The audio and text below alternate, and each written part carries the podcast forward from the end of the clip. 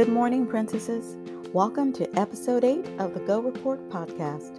This week's conversation What's in your suitcase? Let's open up with prayer. Heavenly Father, strengthen us as we pour out so that you can pour in, and lead us as we pour forth in your name. Amen. Today, princesses, we're going to take a little trip. Who likes trips? I do. Whether it's a one tank trip or longer, each is filled with a bit of education, adventure, and intrigue. As you begin to pack your virtual suitcase, just one please, and make it the size of a carry on, what would you put inside? If you're like me, at this point, I probably would be pleading for at least two bags and requesting that you don't count my purse. After all, I need a place for my shoes, right? As you pack your virtual suitcase, begin thinking about what you would place inside.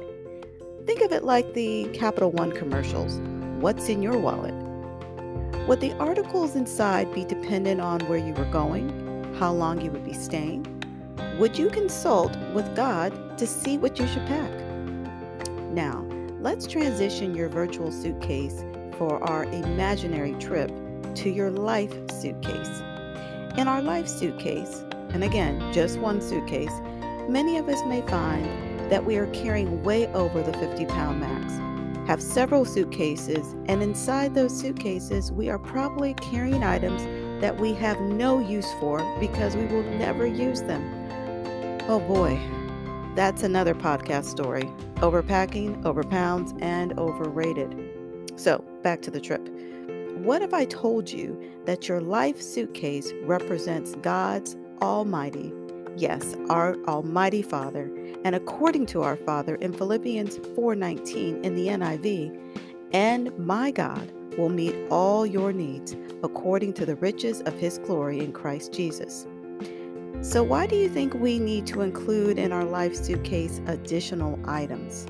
Or, for that matter, why do we leave those items in there? Hmm. What if I told you that inside your life suitcase are little g's or little gods? Well, what are those little g's? Well, things like worry, fear, vanity, ambition. Little g's can take on many forms. They divide our hearts, and if they become our main focus, we run the risk of worshiping them versus our sovereign God.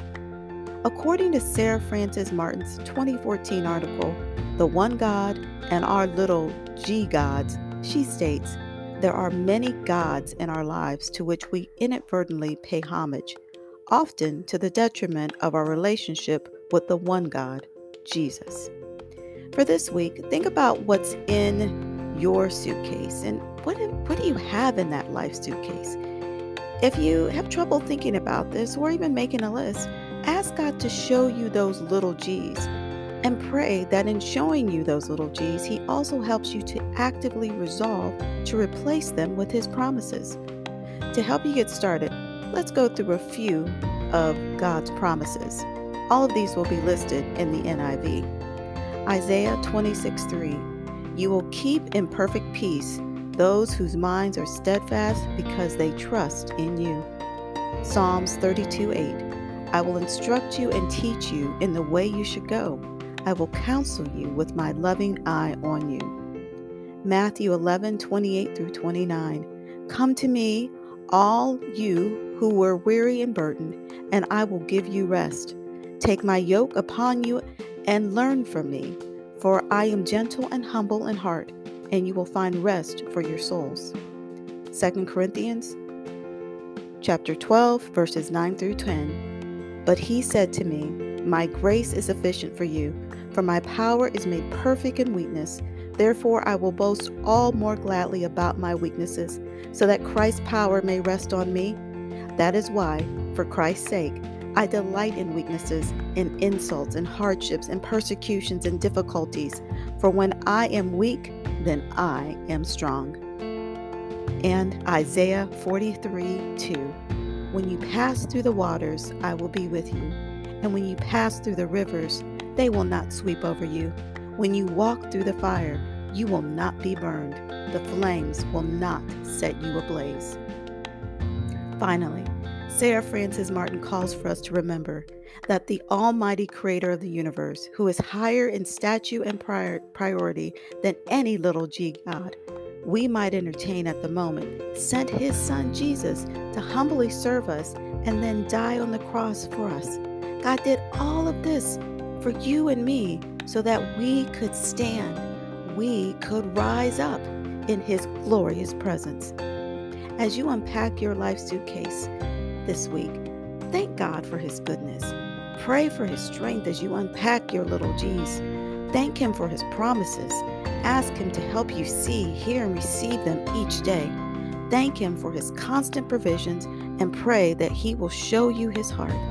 Surely, your goodness and unfailing love will pursue me all the days of my life, and I will live in the house of the Lord forever. Psalms 23 6. For this week, let's begin or continue to unpack and repack our life suitcase so that we can stand tall, stand firm, and walk boldly in God's promises. Well, this concludes our report this week. Don't forget to keep praying as you begin to or continue to unpack and repack your life suitcase. We will keep talking about God's promises next week so that you can continue to unpack and repack with God's words. Also, make sure you check out this week's Go playlist.